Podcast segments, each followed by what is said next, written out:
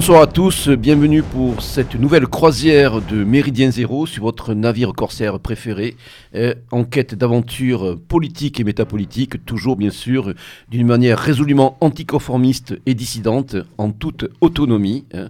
Donc ce soir, vous avez sûrement reconnu son thème de bois caractéristique, c'est bien sûr Monsieur PGL qui est à la barre, hein, de retour pour justement donc une nouvelle navigation avec justement un invité hein, euh, qui aime aussi les, nos croisières. hein. Ce n'est pas la première fois qu'il vient dans notre studio. Il était venu, je pense, il y a un peu plus d'un an, si je ne m'abuse.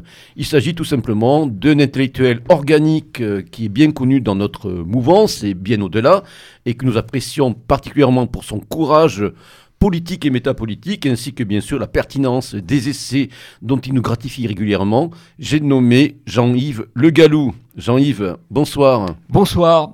Bon, faut-il encore te présenter? Or, je vais quand même me livrer à cet exercice, hein, j'espère pas trop fastidieux pour nos éditeurs, étant donné que, bien sûr, euh, notre auditoire euh, s'étend, en tout cas d'une manière euh, croissante, voire exponentielle, et surtout nous gagnons, en, tout cas nous l'espérons, de nouveaux éditeurs en quête justement d'un son de cloche différent, hein, face justement donc à cette tyrannie médiatique d'ailleurs, pour reprendre un terme cher à notre invité, et qu'il avait d'ailleurs fort bien écrite dans de ses précédents ouvrages. Alors Jean-Yves Le Gallou, bon, euh, que dire?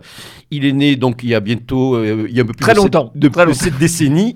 Donc il a fait ses classes donc, euh, au groupement, dans le groupement de recherche de civilisation européenne. D'ailleurs ce terme est, important, civilisation européenne, on va y revenir tout de suite.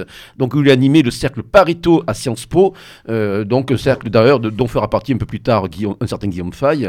Ensuite il a cofondé le club de l'horloge, hein, donc avec des personnalités comme Ivan Blo ou euh, Henri de Lesquen à l'époque, ainsi que quelques autres comme Didier Maupas, etc.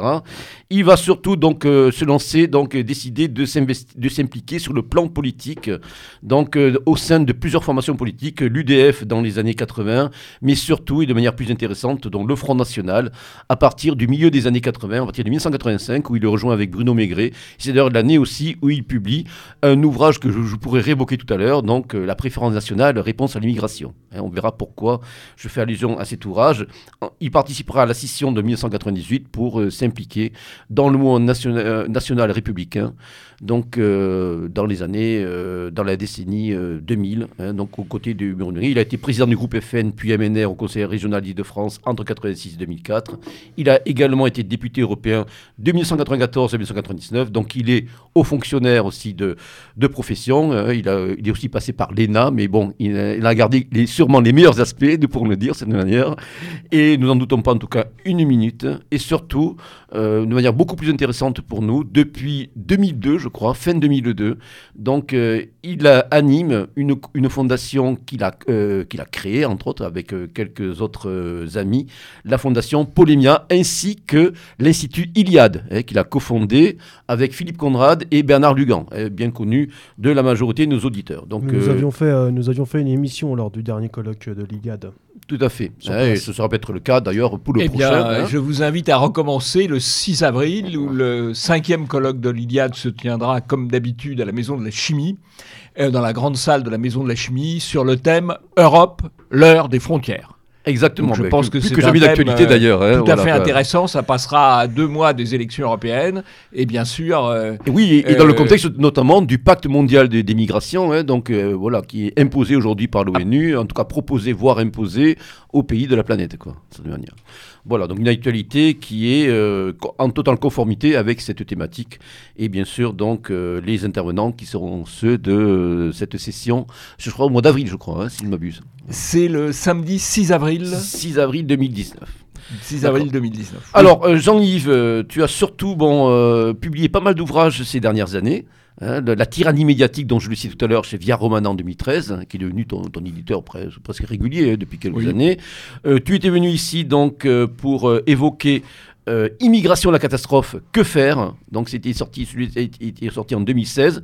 Et puis il y a aussi d'autres qui euh, rejoignent un petit peu en tout cas notre actualité. Tu avais sorti, euh, tu avais co-signé je crois la désinformation publicitaire donc chez Via Romana en 2014, ainsi que le dictionnaire de novlangue avec Michel Geoffroy que j'ai reçu il y a quelques mois, donc pour son dernier bouquin, toujours chez Via Romana. Et tu récidives pour notre plus grand bonheur avec un ouvrage qui apparaît véritablement comme un petit bréviaire euh, donc euh, indispensable pour tout bon Européen qui se respecte. Et tout à l'heure, je parlais de civilisation européenne. hein. effectivement, c'est euh, un positionnement qui n'est pas nouveau, hein, euh, qui, te, qui te détermine depuis déjà bon, plusieurs décennies. C'est le cas aussi de, de votre serviteur et de beaucoup de membres de l'équipage Méridien Zéro. Donc, tu viens de sortir un petit ouvrage, bref, mais dense et vraiment signifiant, intitulé Européen d'abord, essai sur la préférence de civilisation. Alors, première remarque ou voire question que je te poserai, Jean-Yves, effectivement, euh, en l'espace, on va dire, ben, ça fait combien Ça fait euh, plus de deux décennies.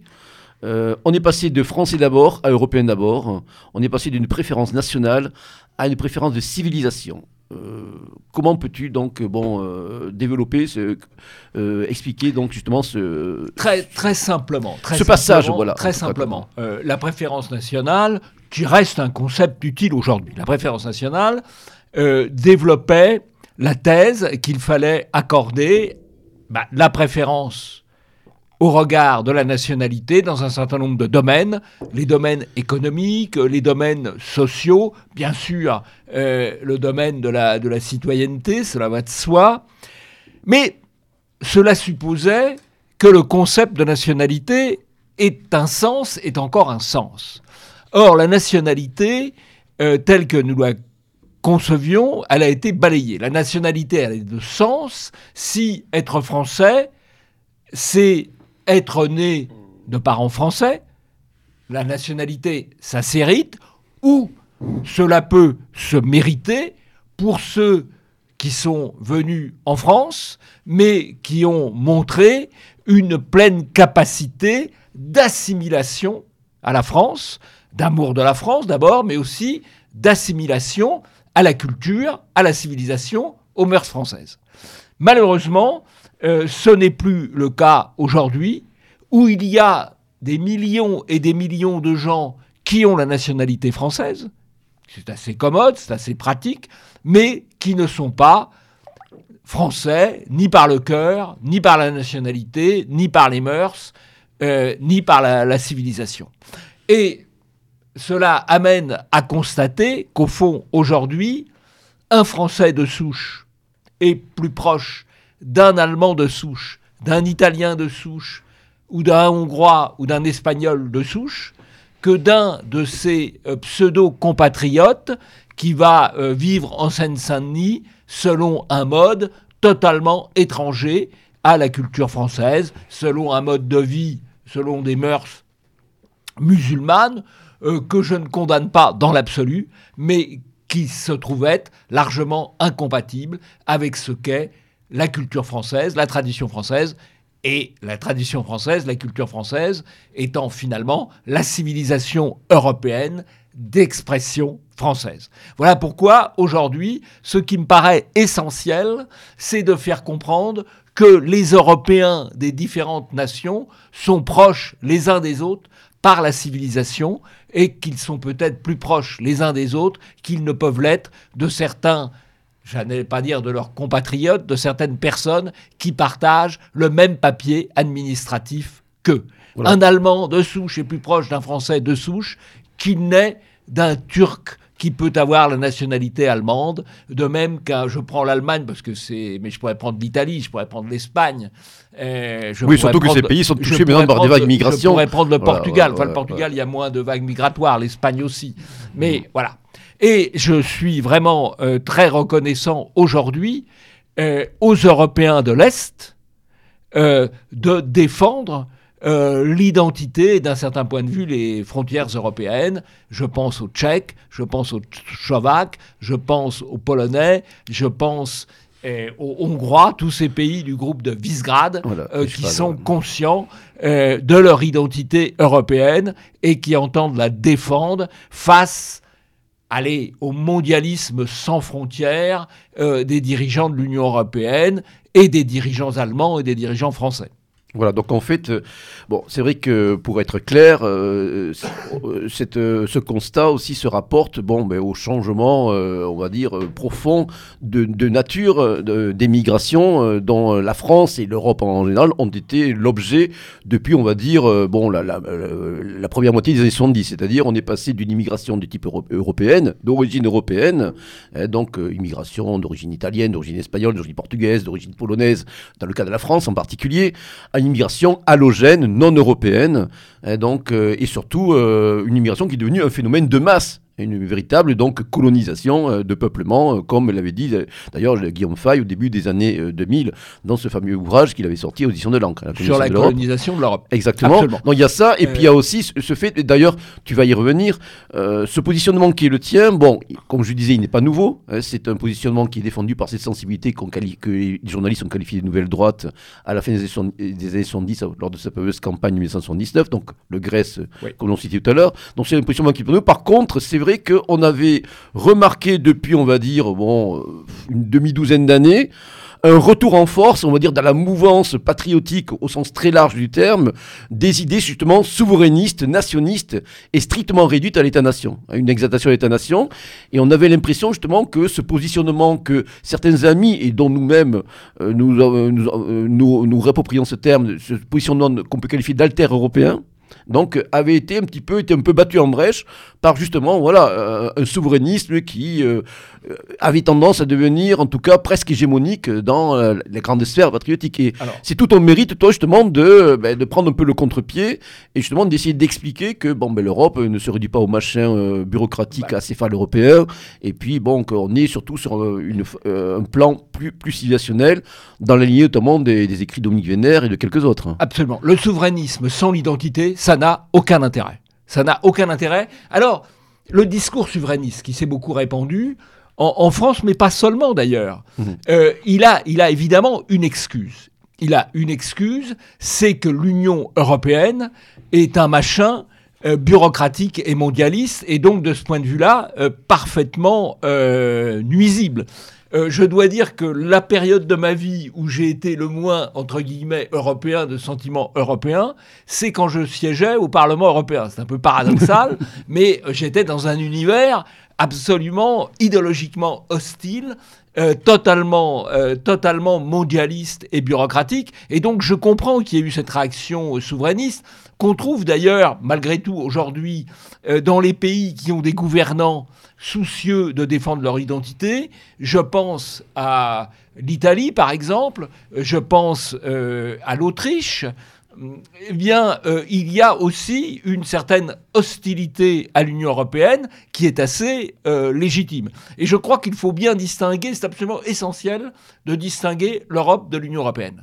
Et ça a été la grande escroquerie des partisans de l'Union européenne, c'était d'utiliser le mot Europe pour désigner l'Union européenne. Pourquoi ils utilisaient le mot Europe pour désigner l'Union européenne? Parce qu'ils savaient que l'Europe, c'est un terme qui est connoté quand même positivement dans l'opinion.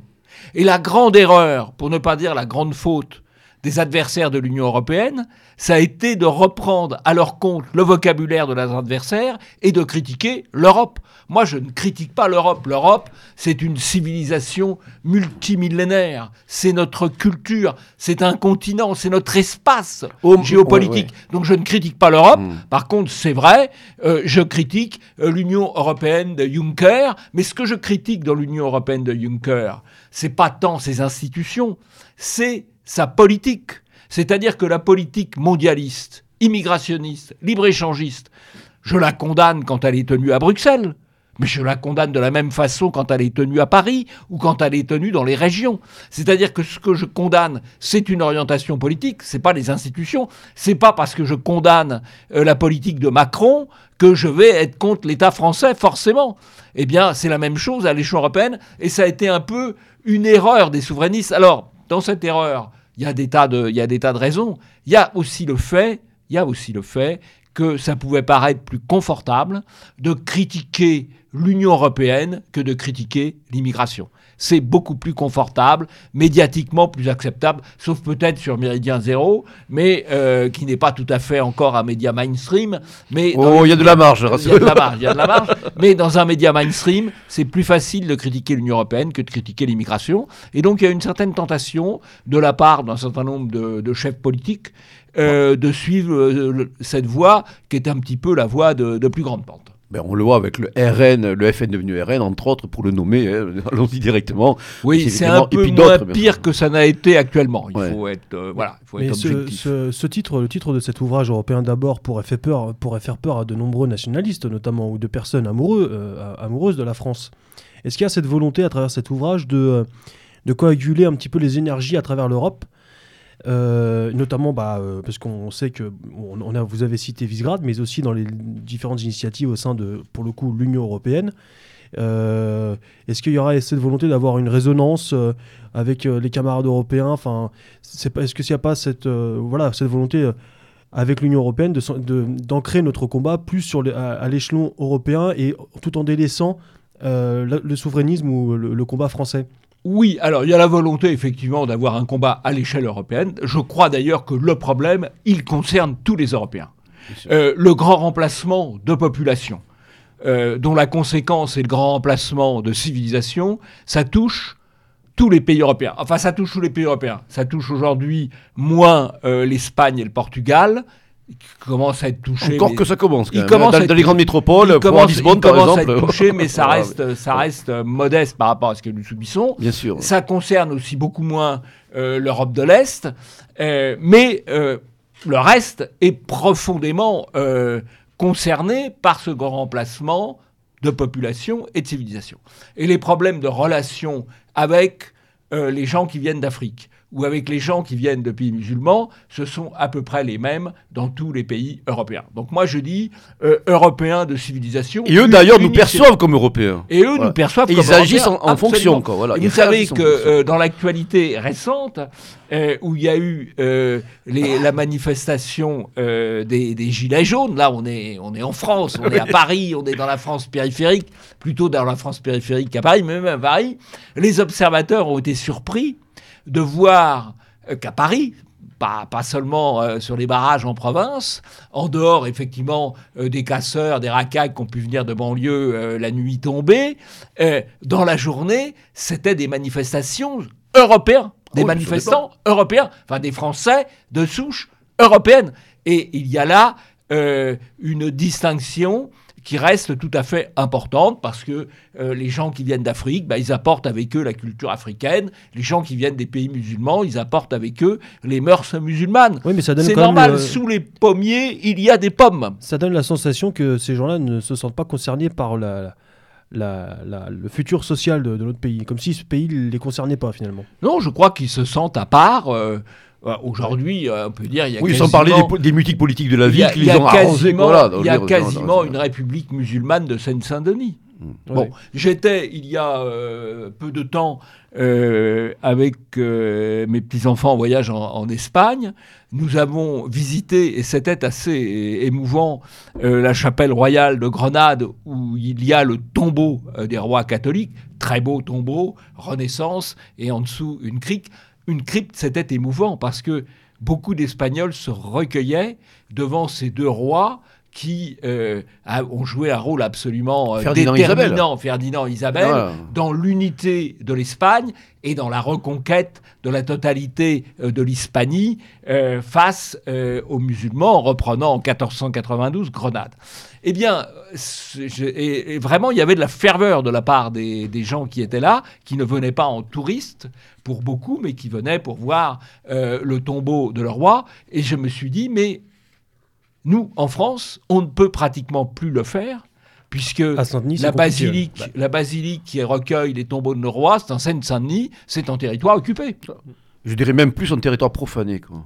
Je pense qu'il faudrait, on peut raisonner, voilà, sans, sans, bien sûr tomber dans une, sorte de sectarisme religieux, dans vraiment d'une approche sacrée. C'est un territoire sacré. Bah, en termes de profanation, euh, les, euh, les, révolutionnaires républicains avaient fait leur œuvre aussi. Voilà, oui. mais, Non, on doit euh, le considérer comme un ah, bah, Si vous voulez, les, révolutionnaires républicains ont fait leur œuvre. euh, effectivement, il y a, euh, à travers toute l'histoire européenne, la lutte contre les iconoclastes. Euh, l'histoire européenne, la civilisation européenne, c'est la civilisation de la représentation et de l'incarnation. C'est-à-dire qu'on représente la figure humaine, on représente euh, euh, l'homme, on représente aussi Les dieux. les dieux dans l'Antiquité, et Dieu se fait homme euh, dans euh, le christianisme, puisqu'on représente aussi la figure de Dieu le Père, contrairement à ce qui peut être le cas dans, dans la religion abrahamique, on représente la figure du Fils, du, du Christ, donc le- on est dans une civilisation de la représentation. C'est d'ailleurs très frappant, c'est d'ailleurs très frappant dans la cathédrale de Grenade, qui est une ancienne mosquée transformée en cathédrale, il y a deux parties. La partie qui correspond à la construction musulmane du 8e siècle, qui est assez belle d'ailleurs, mais où il n'y a que de la géométrie dans le décor. Et puis il y a ensuite la cathédrale euh, Renaissance au milieu de cet ensemble, et là, c'est la profusion de la représentation. C'est l'opposition complète entre deux civilisations. Voilà. Et donc, la civilisation Surtout qu'on a affaire avec l'islam. elle, euh, voilà. elle a Un monde- lutté contre les iconoclastes. Il y a eu ce combat-là euh, à l'époque de Byzance, dans le haut Moyen Âge. Et puis, on a retrouvé quand même des pulsions iconoclastes avec euh, les protestants. Euh, et avec la Révolution française, où effectivement on a coupé des têtes, et quand on voit, pas seulement des têtes euh, physiques à la guillotine, Mm.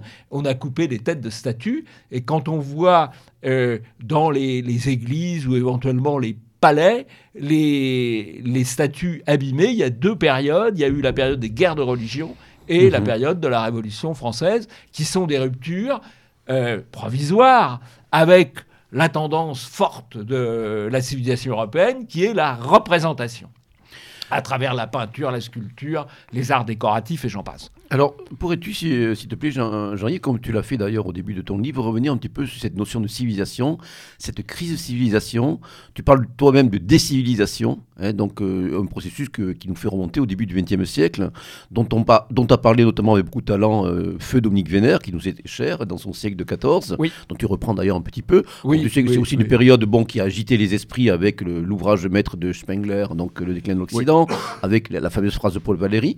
Donc, est-ce que tu peux revenir un petit peu justement sur euh, cette euh, notion de civilisation, à quel point bon, elle, a, elle a pu paraître en crise par rapport aux espoirs qui étaient ceux des Européens avant le cataclysme de 1914, et en fin de compte, comment, bon, en fin de compte, on se trouve, pour reprendre ta, ta formule euh, bien, bien troussée, en une sorte d'interruption volontaire de civilisation Oui, hein, depuis alors- plusieurs décennies. Je, je crois que la guerre de 14 est un, une rupture, une, catacro- une catastrophe, un cataclysme, euh, puisque euh, jusqu'en 14, les Européens euh, sont à la tête du monde. C'est eux qui ont inventé la, la science et donc qui ont amené le développement de, tout- de tous les continents finalement euh, sur leur modèle. C'est pas encore tout à fait fait en 14, mais c'est en en germe. ouais. Euh, et la guerre de 14, c'est une, euh, une guerre civile européenne, on peut dire. Euh, c'est aussi une guerre industrielle et qui remet en cause les valeurs fondamentales, y compris les valeurs d'héroïsme, puisque la majorité des tués de la guerre de 14 le sont parce qu'un obus leur est tombé dessus, ou un éclat d'obus euh, les, les a tués. C'est le, c'est le hasard, c'est, c'est l'industrialisation. C'est là que naît l'expression chère à canon, et c'est vrai que ça correspond à la réalité de la guerre de 14. Les La guerre de d'acier de 14, Junger. ouais. À la suite de ça, c'est l'effondrement du monde traditionnel européen, avec la disparition euh, des empires, euh, notamment de l'empire austro-hongrois, et euh, c'est aussi la transformation euh, des valeurs, parce que finalement, la République, jusqu'en 14, était, portait quand même beaucoup de valeurs traditionnelles, et à partir de 14, il y a véritablement euh, une, euh, une transformation progressive. Et puis, il y a un autre cataclysme, le cataclysme de 45, euh, qui débouche sur la culpabilisation. La culpabilisation au titre de la Seconde Guerre mondiale et la repentance qui va avec. Et puis, dans la foulée, la culpabilisation au titre de la colonisation, la culpabilisation au titre de l'esclavage. Et on se trouve aujourd'hui avec des Européens qui passent leur temps à battre leur coupe au lieu d'être fiers de leur histoire. Et dans la foulée de cela, on a une rupture euh, de la transmission, une rupture de la transmission de la, de la mémoire. On ne veut plus transmettre toute l'histoire européenne et les histoires particulières de chaque nation dans leur richesse et dans leur bon côté. On ne veut plus transmettre que ce qui peut culpabiliser. Et donc, au lieu d'être fiers de leur histoire, fiers de leur civilisation, les Européens euh, battent leur coulpe en permanence. Et évidemment, et puis, non seulement ils battent leur coulpe, mais euh, il y a aussi euh, le grand effacement on essaye de les couper de leur mémoire. Et donc, euh, on a euh, une génération aujourd'hui, vous devez sans doute le voir, ceux qui enseignent, on a une génération à qui euh, manque, manque beaucoup de choses qui étaient absolument évidentes avant. Je vais vous donner une anecdote.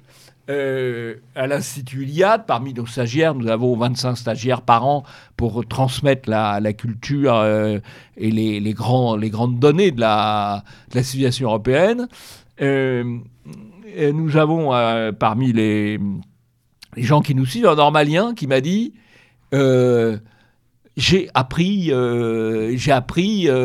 des choses intéressantes sur le conflit entre les Guelfes et les Gibelins. eh bien, euh, le conflit entre les Guelfes et les Gibelins, moi, c'est quelque chose que j'ai appris, qui m'a été enseigné en quatrième.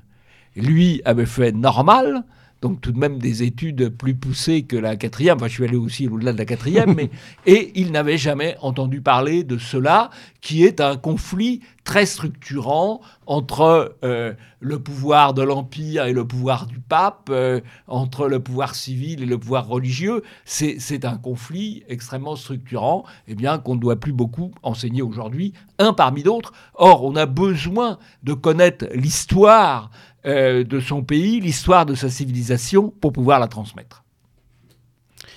D'accord. Euh, alors justement, bon, euh, tu fais allusion à cette déconstruction hein, qui a été mise en place systématiquement hein, dans la plupart des pays européens à des degrés divers. Malheureusement, nous Français y avons certainement manière participé. Hein, c'est les fameux penseurs déconstructivistes qui faisaient un petit peu les, choux gras de, la contre-culture américaine sur les campus des 60 avec Derrida ou Foucault etc.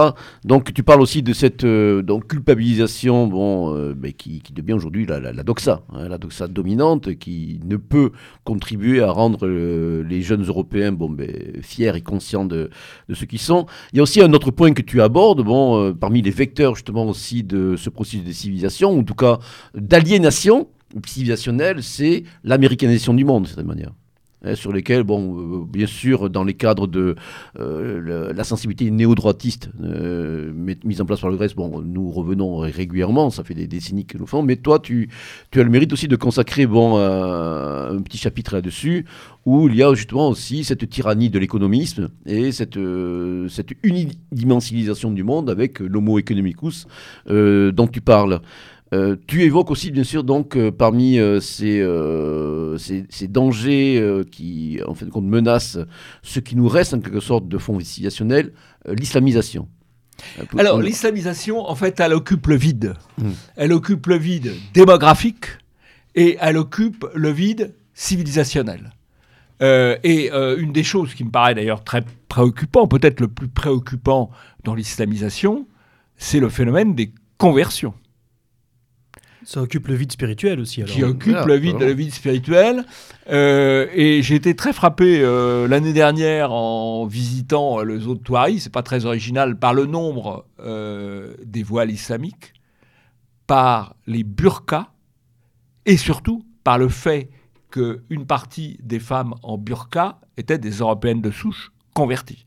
Et d'ailleurs, je crois que parmi les, djihadistes français, entre guillemets, je dis français entre guillemets parce que précisément, ils ne sont pas français, sinon ils ne seraient pas djihadistes, euh, il y a quand même euh, de l'ordre d'un quart de, de, convertis, parce qu'effectivement, dans les banlieues de l'immigration, l'assimilation se fait en sens inverse. Sûr, Et euh, les minorités encore européennes, où elles partent, ce qui est la moins mauvaise des solutions, où elles se soumettent, et l'acte de soumission le plus pertinent, si je puis dire, c'est la conversion. Voilà, avec Et le, donc, le sentiment de trouver, quelque- l'islamisation- de, de trouver un cadre alors, structurant. Quoi, voilà. elle se développe aussi par notre faiblesse et par le fait euh, qu'ils ont en quelque sorte le privilège de l'intolérance. Je prends un exemple. Les repas, on sert des repas dans des cantines.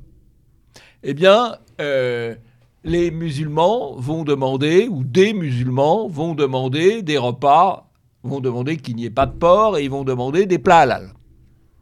Et donc, eh bien, progressivement, on va donner, euh, on va supprimer le porc et on va mettre des plats halal. Bon, on va supprimer le porc et bon, bah, ceux qui sont pas musulmans, ils sont pas non plus obligés de manger du porc, donc ils accepteront.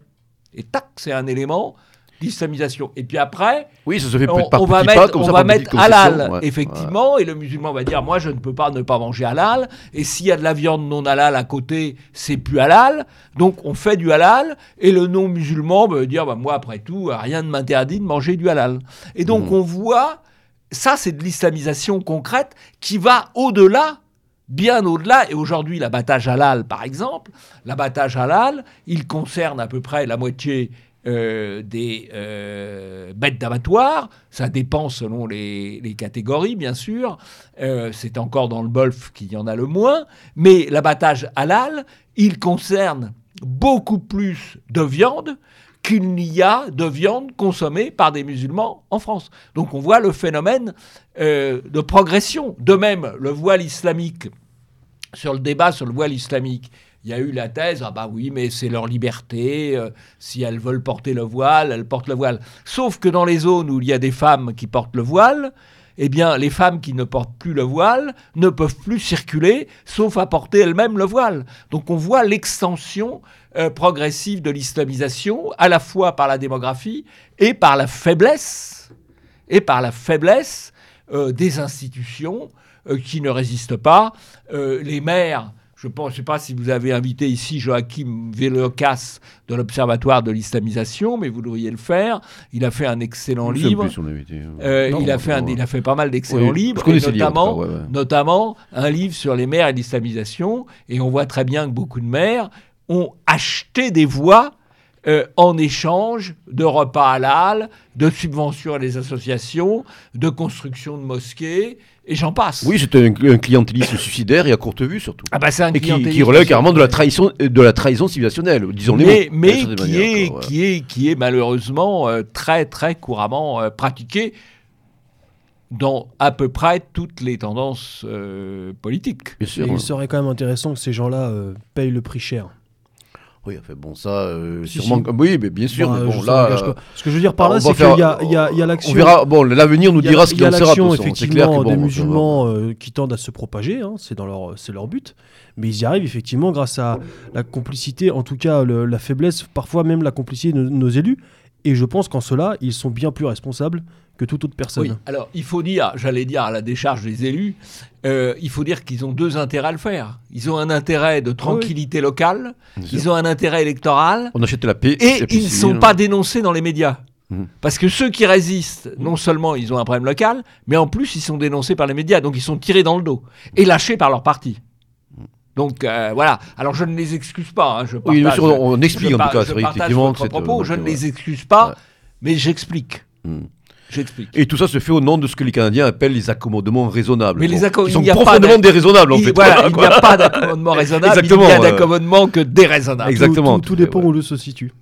Voilà, en tout cas, bon, tu fais bien le point hein, dans euh, un bon chapitre hein, d'une dizaine de pages où tu, tu- rappelles bien certaines euh, réalités donc, qui, qui sont euh, relatives à l'islam, hein, qui offre un kit identitaire, une religion à la portée de tous, une religion qui prend en puisse la force, qui, est- qui hésite, à, qui louvoie entre arrogance et victimisation, qui euh, se, se révèle profondément intolérante et qui est financée par nous et constitue in fine un bloc civilisationnel étranger. Donc, une raison suffisante justement pour euh, euh, condamner Alors, ce, ce phénomène. C'est euh, là que la notion de préférence de civilisation a de l'importance. Ouais.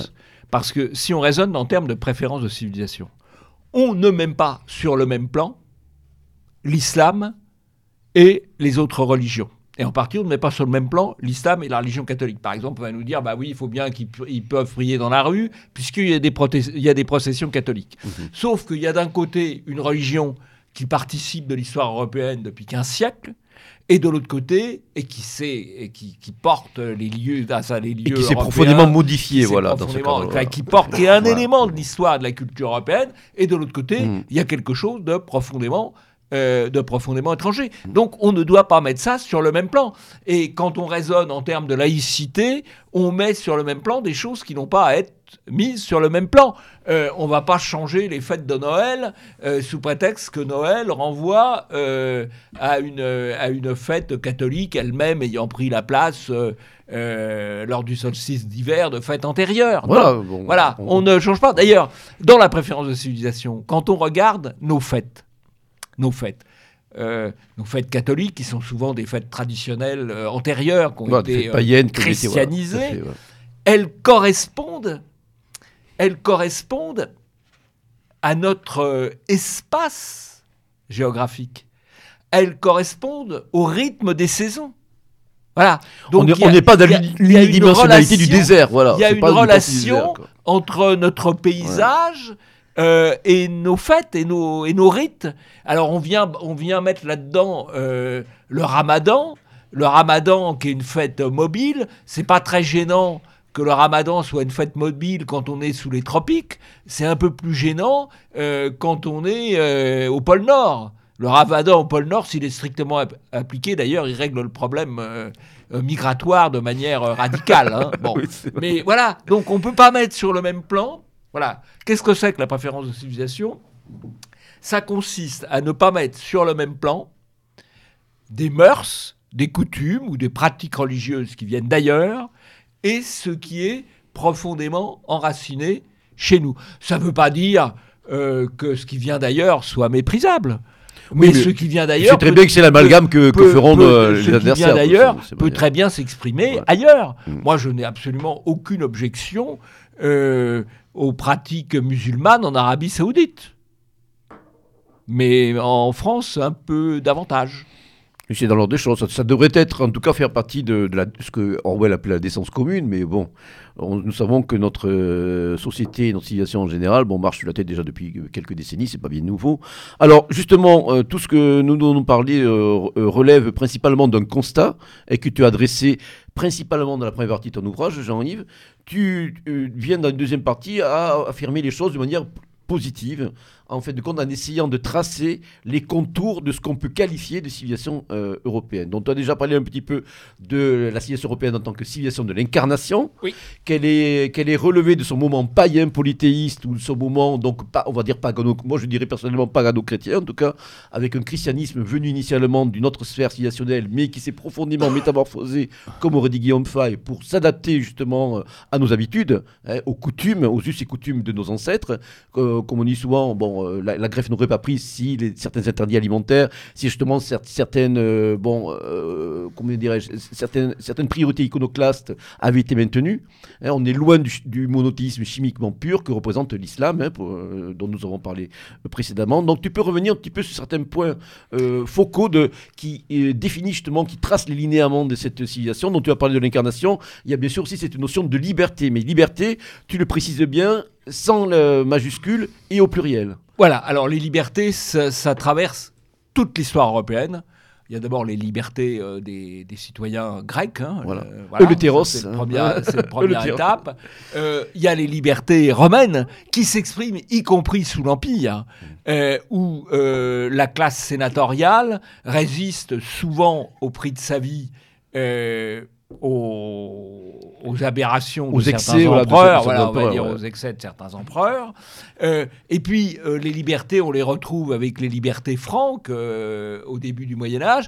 Et d'après Brodel, le mot liberté, liberté au pluriel, traverse tout le Moyen Âge. Tout le Moyen Âge, c'est les libertés des villes, c'est les libertés des corporations, franchises, qu'on appelait les c'est les libertés des, des terres, les franchises. Mm. C'est quelque chose qui traverse. Bon, c'est la grande charte anglaise de 115. Ensuite, c'est les déclarations de droit, des droits, la déclaration anglaise, euh, et puis la déclaration Rights, de d'ailleurs. 1789 qui Mm. prolonge tout ça.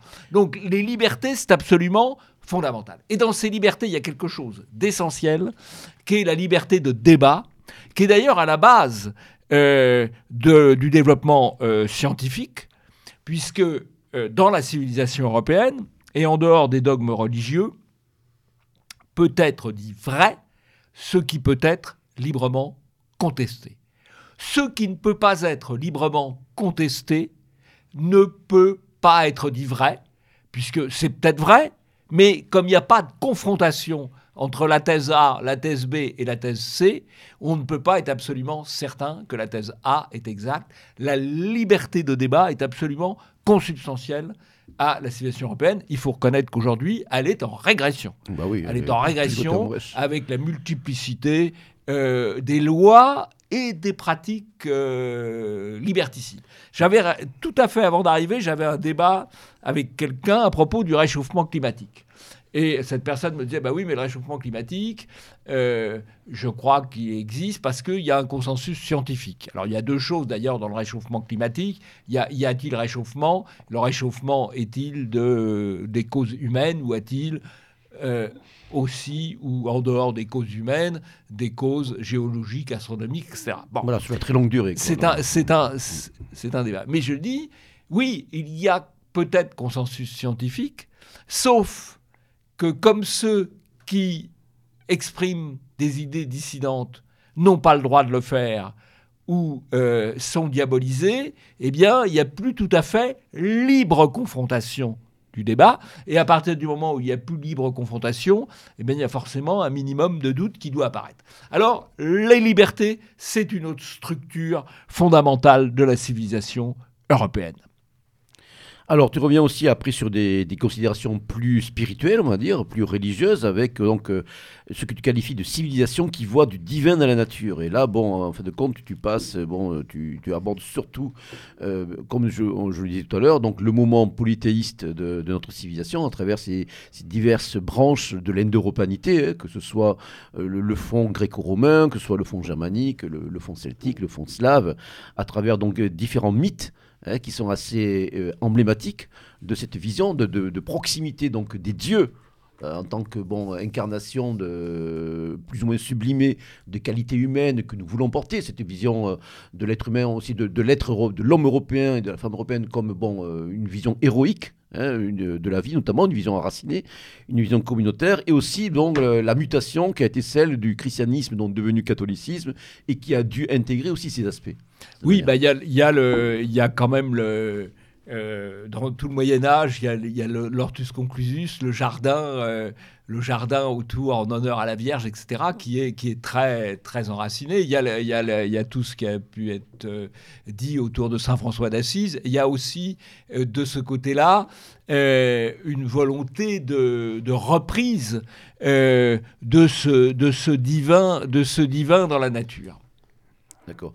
Donc, euh, une, part importante aussi de, cette civilisation, bon, que Dominique Vénère avait déjà mis un peu en exergue dans sa fameuse histoire et tradition des Européens, hein, qui est un livre, j'en doute pas, t'as aussi un petit peu inspiré.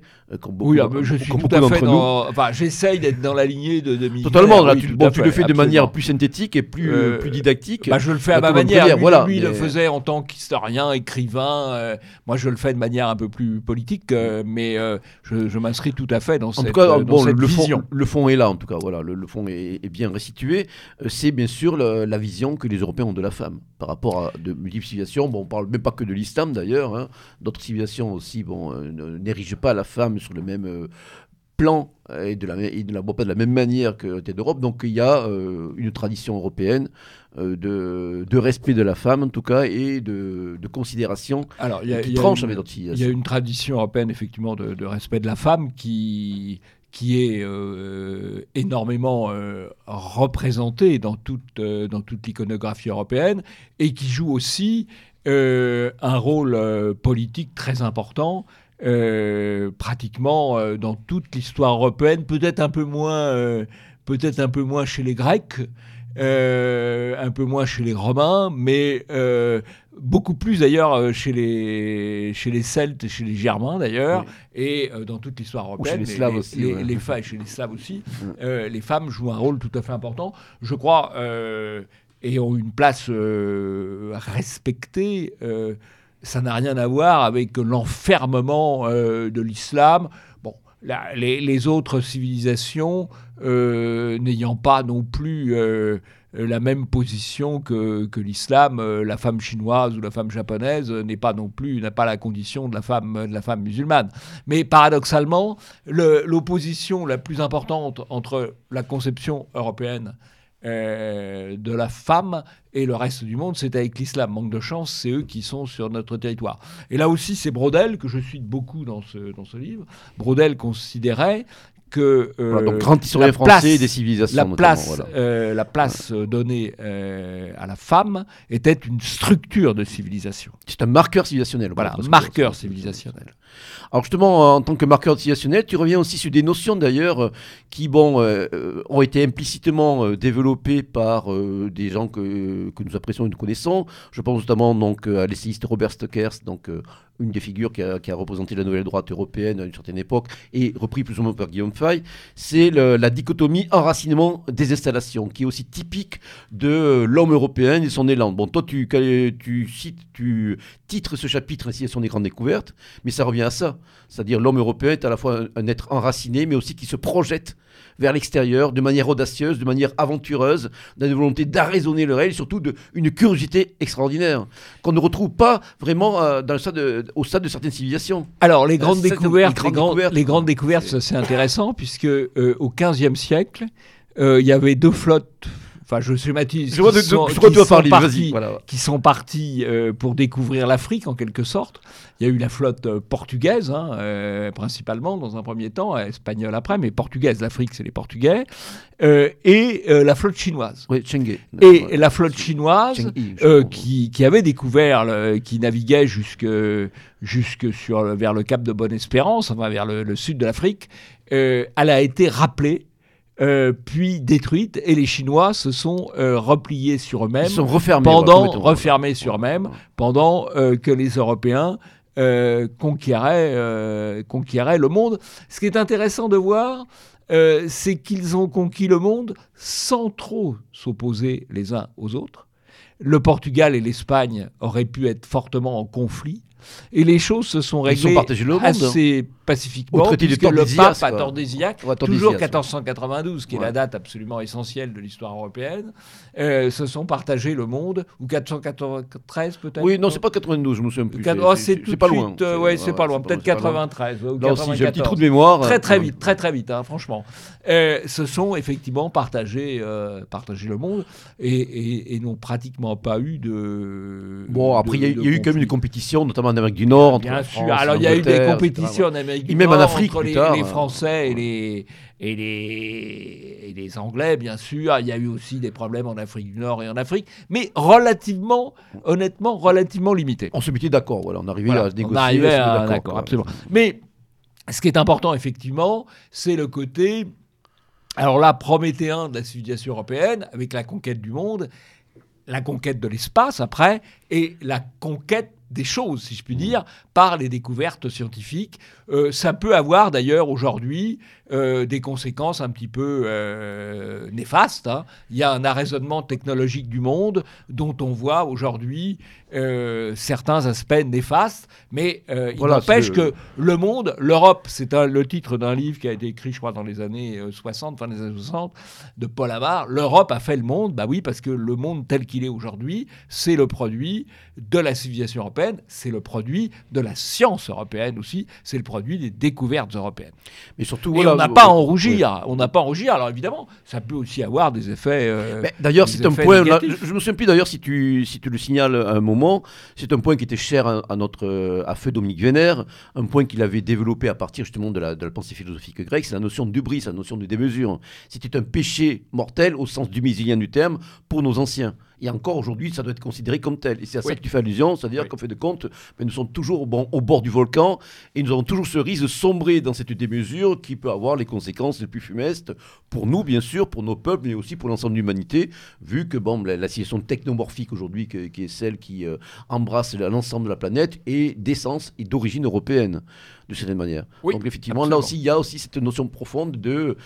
oh, D'ailleurs, ça nous fait venir à un des, des chapitres que tu, que tu as rédigé, pour essayer justement de, de- de caractériser euh, cette civilisation européenne, c'est une, un équilibre des fonctions sociales. Et là, bien sûr, tu te réfères à la fameuse trifonctionnalité, euh, donc tripartition fonctionnelle, plutôt, devrais-je dire, mise en place par Georges Dumézil, que d'ailleurs tu avais essayé de, de réactualiser dans ton premier ouvrage euh, coécrit avec des certaines amis, euh, qui s'intitule Les racines du futur, dans le cadre du club de l'horloge. Donc cette vision trifonctionnelle, d'équilibre des fonctions sociales, tu peux y revenir un petit Alors, peu? euh, dans, la, dans la vision indo-européenne, qu'on retrouve absolument euh, dans toutes les mythologies, y compris quand les mythologies euh, se font euh, histoire euh, mythologique, comme par exemple à Rome, Mm. euh, ce qui distingue trois, trois grandes fonctions. La fonction de souveraineté, euh, magico-religieuse et juridique, politique et religieuse, euh, la fonction de défense, qu'on voit donc, fonction guerrière, fonction de défense, et la fonction de production, qui est elle-même Voilà.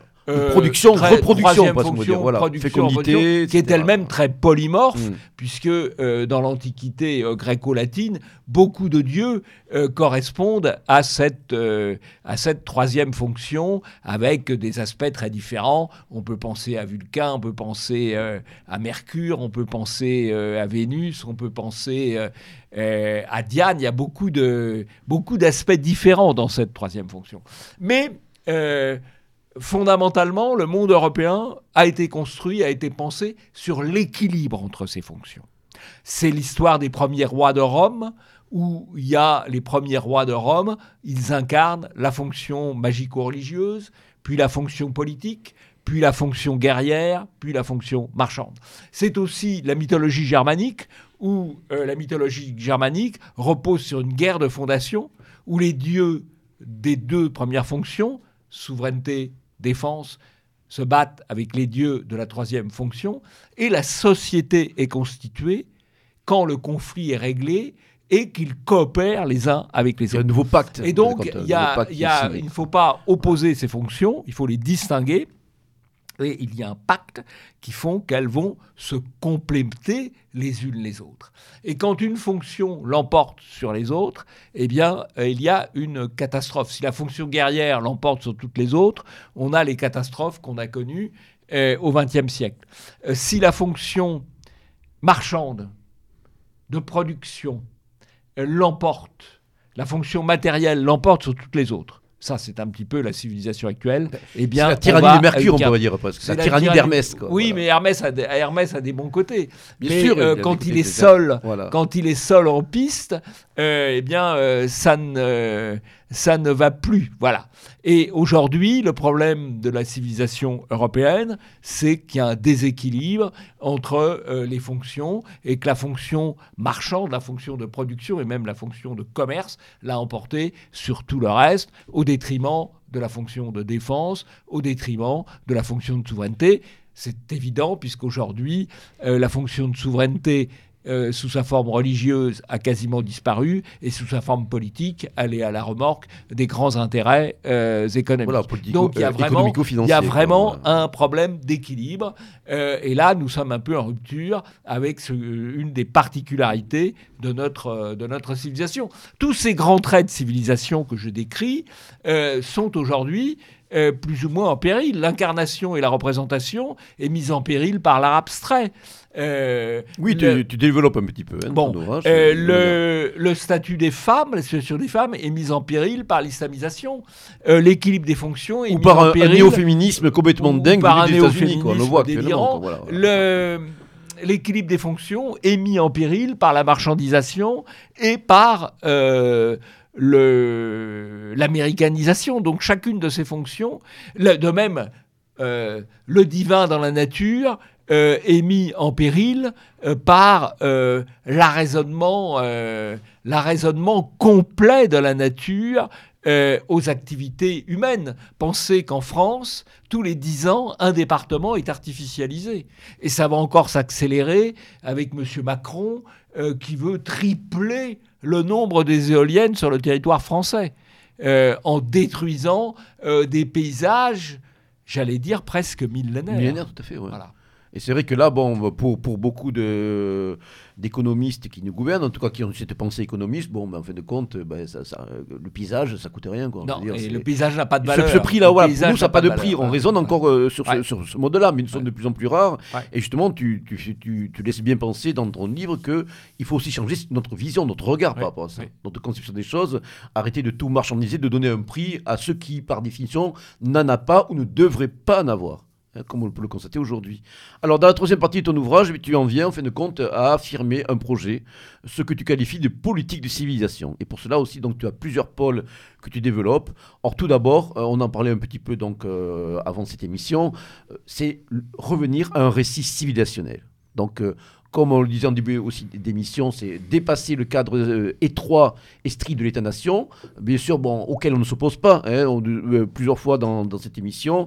Ça fait partie un petit peu bon, de ce qui arc-boute notre vision du monde. On a développé cette vision triscalaire de l'identité du positionnement, la, vision régionale patricharnelle, la vision euh, nationale et historique, et bien sûr la dimension impériale civilisationnelle. Donc ces trois dimensions ne s'opposent pas. Donc toi, effectivement, et c'est vraiment le grand mérite de ton ouvrage, c'est de rendre euh, cette troisième dimension euh, civilisationnelle, euh, impériale ou fédérale, enfin, bon, on peut la qualifier de plusieurs manières selon, bien sûr, elle, euh, le, le, le, le- le pôle dans lequel on, on s'inspire. Donc, plus. Ce que je crois, c'est qu'il y a une histoire- accessible. Quoi, de une histoire commune des Européens, qui est une histoire commune, artistique, culturelle. C'est-à-dire que qu'est-ce que l'Europe? Qu'est-ce que l'Europe? C'est un endroit où on va trouver, c'est la formule n'est pas de moi, je la reprends, on va trouver dans les monuments, dans les églises, dans les palais, dans les immeubles, on va trouver des cariatides, c'est-à-dire des piliers portés. Par des femmes. des Et ça, ça marche d'Athènes à Voilà, Vilnius. de l'érectéion du, pan- Voilà, du, ça de va. l'acropole. Oui, mais il n'y a voilà. pas de l'érectéon de la- de l'acropole, bien sûr, mais on trouve ça aussi à Bien Vilnius. sûr, bien On sûr. trouve ça partout en Europe. Ouais. Voilà. Et euh, on trouve partout en Europe les mêmes, les mêmes œuvres d'art. Quand on va dans les grands musées, ce sont les mêmes œuvres d'art, ce sont les mêmes, les mêmes peintres. Alors il y a peut-être un peu plus de peintres espagnols à Madrid et un peu plus de peintres allemands euh, à Berlin ou à Munich, mais c'est le même ensemble d'art européen. Idem à Florence ou à... ou Oui, à- ça traduit un génie commun, une Et, esthétique. et commune, on voit très bien, eh bien, l'Europe, elle s'est couverte de temples grecs et romains dans l'Antiquité, elle s'est couverte d'églises romanes, elle s'est couverte d'églises gothiques, elle s'est couverte de châteaux forts, elle s'est couverte de palais Renaissance, elle s'est couverte d'églises et de palais baroques, et il y a toujours eu la même unité de, de civilisation euh, en Europe. Ça, c'est pour l'art, et l'art, c'est quand même... Ou dans quelques excroissances de l'Europe, comme l'Amérique du Nord, bon, même si après. Bah, alors, le, problème des excroissances de l'Europe, c'est qu'il n'y a pas grand-chose, à vrai Voilà. dire. Hein. Euh, honnêtement. Bah, Sauf euh, lorsqu'on lorsqu'on- Jérôme L'Enfant est l'architecte de, de, de villes éminemment politiques comme Washington DC, par Voilà, exemple. voilà. Là, Mais- effectivement, mais- on a un Capitole. honnêtement, il n'y a pas, y a pas. Bon, à part il y a- ça, c'est vrai que, il y, a- ouais. il y a moins de choses. Bon. Ouais, ouais. Euh, et puis, il y a une histoire. Alors, on connaît l'histoire bataille. Euh, alors, évidemment, on connaît l'histoire bataille entre les, les Européens. Euh, moi, j'ai des petits-enfants qui sont à moitié anglais. Euh, donc, j'aime, je les taquine en les emmenant à Rouen, voir l'endroit où les méchants anglais ont brûlé Jeanne d'Arc. Bon, Les infâmes Voilà. ça fait partie, ça fait partie de, ça fait partie du jeu. Il y a eu Mm. beaucoup de batailles entre Européens, bien sûr, mais il y a eu aussi beaucoup de batailles des Européens contre les autres. L'Antiquité, c'est la lutte de l'Orient et de l'Occident. C'est la Grèce contre la Perse. Je crois que la première fois que le terme européen est prononcé, c'est durant les guerres médiques. c'est durant Voilà, les contre, euh, voilà, voilà. euh, Donc c'est euh, les, les, les, les guerres les guerres médiques Perses, bien sûr. quoi, voilà, Après il y a. Rome contre Carthage et puis à l'intérieur de l'Empire romain il y a euh, l'Occident contre l'Orient et la bataille d'Axium où Auguste l'emporte sur Antoine allié sur Cléopâtre même si, Cléo- même si Cléopâtre était quand même une princesse d'origine grecque macédonienne, euh, d'origine ouais. macédonienne, Ouais, euh, eh bien, c'est la bataille entre l'Occident et l'Orient. Et puis, alors, euh, avec l'éruption de l'islam qui coupe la Méditerranée en deux, euh, selon euh, Pyrène, Mahomet Henri et Charlemagne, Mal- Mahomet et Charlemagne, avec euh, l'irruption de l'islam, il y a euh, 14 siècles de conflits. avec euh, la conquête de l'Espagne, la première bataille d'arrêt à Covadonga euh, en 722, puis la bataille de Poitiers en 732, la Reconquista, qui prend quand même euh, Plusieurs siècles. siècles, ouais, sept, sept siècles pour aboutir à la libération de Grenade en 1492. Et puis, il y a les croisades, dont on oublie de dire que c'était des guerres défensives et non pas des guerres offensives, puisque c'est bien les musulmans qui progressaient sur des terres euh, euh, chrétiennes. Un très bon numéro du Figaro Histoire en ce moment qui d'ailleurs sur le sujet d'ailleurs que je Bon. recommande. euh, Alors recommandons-le. et puis, euh, et puis, euh, et puis ensuite la lutte contre l'empire, euh, l'empire ottoman, euh, où il y a quand même globalement une solidarité des Européens. Alors c'est vrai que Ouais, il y a le cas français, il y a le- l'exception alors, on à va y venir sur le cas français. Mais bon, quand la bataille de l'Épante a lieu, que euh, les- l'archiduc Don Juan d'Autriche, euh, fils de Charles Quint, aidé euh, par de très nombreux États européens, aidé par le Vatican, bat les Turcs à l'Épante, eh bien, il y a les cloches sonnent dans toute la chrétienté. Alors vous allez me dire, la France face aux Turcs, elle n'a pas été très claire. Bah, François Euh, Ier déjà. C'est vrai, c'est vrai que François Ier a eu la tentation de l'alliance de revers contre les Turcs. Mais ce qu'on oublie de dire, c'est que Louis XIV a participé euh, à la défense de l'Europe contre les Turcs, notamment euh, en envoyant un contingent assez important, commandé par le duc de Beaufort, euh, pour défendre la Crète. Donc, si vous voulez, même la France, elle a participé à la lutte contre les Turcs, même si c'est vrai que dans la mesure où elle luttait contre l'Empire, euh, ou les Habsbourg, elle a été un peu moins allante Ouais, elle a fait un peu le service minimum. Elle a fait le service, mais elle a quand même fait Quand le même, service. quand même, Et donc, il y a toute une histoire européenne commune, commune, face au monde extérieur. Euh, C'est vrai que face au monde extérieur, je notais tout à l'heure que globalement, à l'occasion des grandes découvertes et de la colonisation, les conflits entre Européens avaient été assez limités. Assez. Donc il y a une histoire commune des Européens face au reste du monde. C'est ce que j'essaye de mettre en- d'expliquer dans le récit civilisationnel. Alors, il y a par contre euh, un titre de chapitre bon, avec lequel je répète un, un léger désaccord avec toi, euh, Jean-Yves. Ah bah c'est Religion, restez fidèle au drapeau européen. Restez Oui. fidèle au drapeau actuel de l'Union européenne. Donc, on connaît les racines chrétiennes, Le- tu rappelles. absolument, absolument. Voilà. Bah, pas, tout simplement parce que euh, moi, je, je ne, je ne suis pas euh, euh, catholique euh, pratiquant, mais J'ai euh, cru remarquer, oui. bon, voilà, je ne vais pas dire le contraire, mais, Mais- je considère que je suis chrétien culturel Mm. euh, dans la mesure où le christianisme, le- et le- et sous- principalement sous sa forme catholique d'ailleurs, en tout cas en France, euh, fait partie de notre histoire et de notre culture. Et euh, tout ce chapitre consiste à dire, ce que je vous ai dit d'ailleurs tout à l'heure, on ne met pas sur le même plan le euh, christianisme qui fait partie de l'histoire de l'Europe, et l'islam. Je dois dire que mes amis de riposte laïque, euh, qui viennent de milieux, alors là, carrément bouffeurs de curés, euh, partagent d'ailleurs euh, ce, point de vue. J'ai même vu à la même tribune euh, les gens euh, de Civitas et les gens euh, de riposte laïque et de résistance républicaine. C'est dire s'il y a quand même une conscience de la préférence de civilisation. Voilà, bon, en fait, c'est vrai que bon, si moi je devais pinailler en fait, sur un plan plus, plus scientifique et par rapport notamment aux travaux qui étaient ceux du Grèce des années 70-80, moi je pinaillerais un peu plus sur le terme de, de chrétien civilisationnel culturel. J'aurais tendance à dire peut-être pagano-chrétien ou trouver peut-être une autre formulation. Oui. Bon, je comprends dans quel cadre et dans quelle visée bon, tu l'as formulé ainsi. Hein, euh, ça, ça explique tout ça. En tout cas, bon, nous faisons référence à la même réalité. Euh, ce qui est assez amusant sur le thème pagano-chrétien, c'est qu'il y a aujourd'hui beaucoup de. La, la- la nouvelle génération, enfin la génération des 20-30 ans, euh, beaucoup se définissent un peu comme cela. Surtout Enfin, qu'il y a des débats, il y a quand même dans- des débats dans- qui, a- dans- qui agitent la, la dans- ceux qui ont, euh, qui ont un minimum de, de formation et de culture, parce Ouais. qu'effectivement, ceux qui se contentent de faire du jeu vidéo, c'est sûrement pas leur préoccupation. Mmh. Mais ceux qui s'intéressent à- aux idées, beaucoup se définissent comme euh, de cette manière-là. Et je crois que ça correspond à une certaine réalité historique. Ça correspond à une certaine réalité historique et aussi à un certain moment historique où il faut quand même être solidaire face à ce qui nous envahit. Bien entendu, tout à fait. Alors c'est vrai que moi, si je devais revenir rapidement sur la question du drapeau, bon, moi je suis assez versé aussi en symbolisme et en vexillologie, c'est une, une chose qui me passionne parmi tant d'autres. Et c'est vrai que euh, moi j'avais j'avais entrevu peut-être la possibilité d'un drapeau qui reprendrait les trois couleurs sacrées de des fonctions européennes. Oui, mais bien sûr. Non, mais sont- euh, Bon, après, on peut toujours discuter. honnêtement, pour tout dire, même mon éditeur. Moi, je pense que malheureusement, ce drapeau européen est entaché aujourd'hui d'une certaine négativité Ah qui sera difficile de surmonter. Sans tout. doute, sans doute. Même si nous Mais- serons peut-être, euh, espérons-le, amenés à conserver les cadres établis aujourd'hui par l'Union européenne, sur lesquels on ne va pas revenir, hein, on- ça serait un Ouais, désastre. je, crois, je crois que le, le- le Malgré fait- tout. les, les institutions européennes, pour moi, les, les sujets institutionnels sont secondaires Mm, bien par sûr. rapport aux sujets politiques et idéologiques. Voilà. Bon, euh, ceci étant, je n'ai pas pris le drapeau européen en couverture, j'ai pris euh, Léonidas. Exactement, la statue de Euh, Léonidas au thermopile. Voilà. Léonidas au thermopile. Voilà. Passant, on va dire, à Sparte, de cette manière.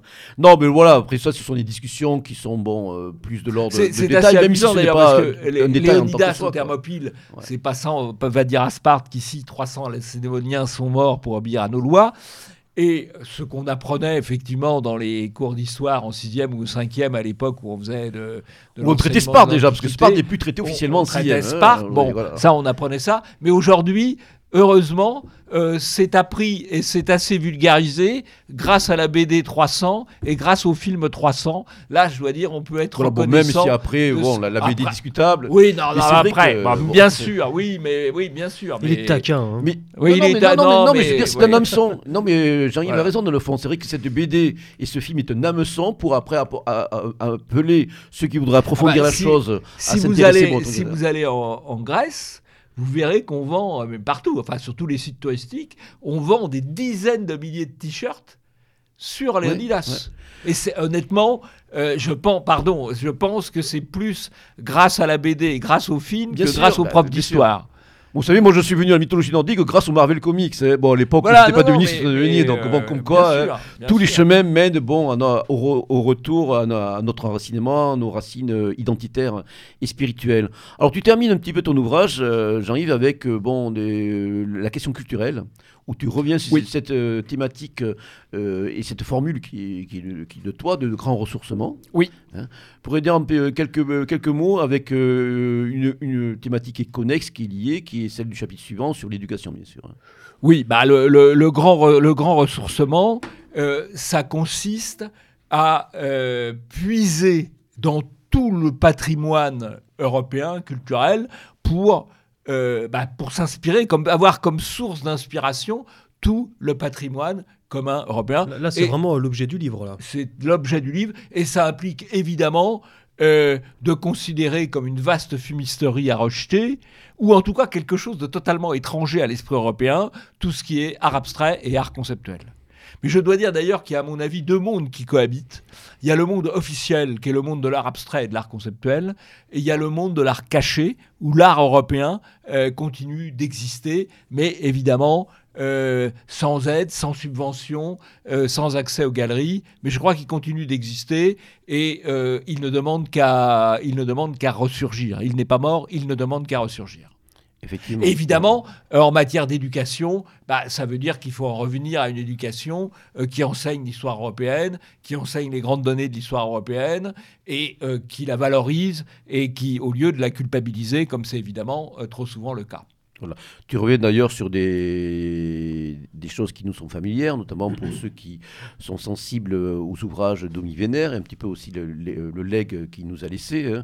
Quand je vois bon, la nature comme socle, la beauté comme horizon, ou l'excellence comme but, et surtout ce retour à ce que les Grecs appelaient le kalos kagatos, donc l'homme beau et bon, c'est-à-dire de ne pas dissocier à la fois bon, euh, la, quête de perfection physique et euh, intellectuelle, spirituelle. En fait de compte, euh, ce, que après, plus, tard, bon, certains siècles d'histoire ont essayé de dissocier, notamment sous l'influence, bon, à l'époque d'un certain christianisme, et que, comme le disait euh, Junger, euh, Junger Vénère, ben, une figure comme Junger a réuni entre, euh, entre ses mains, c'est-à-dire voilà, la, la- la- plume et le sabre comme il dirait japonais, ou, ou, bon, le, le- le- la, la- plume du, de l'écrivain, Le poète du, du penseur, et bien sûr donc euh, les armes euh, du guerrier. Donc aussi ces, ces figures, en fin de compte, qui montrent que nous avons une vision totalisante, quelque chose que bon, euh, euh, mensana incorpore sano, comme euh, on l'apprenait jadis lorsqu'on avait encore des humanités hein, que l'on pouvait transmettre, euh, d'après l'héritage antique, euh, à nos têtes de moins en moins blondes, malheureusement.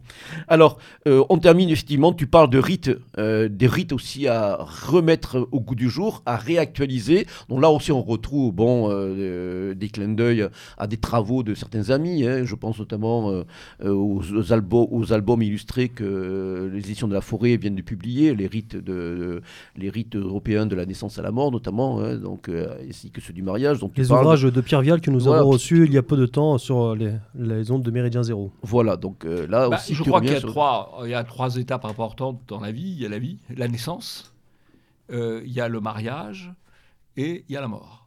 Et euh, beaucoup de cérémonies aujourd'hui ont perdu, ont soit disparu, soit perdu de sens.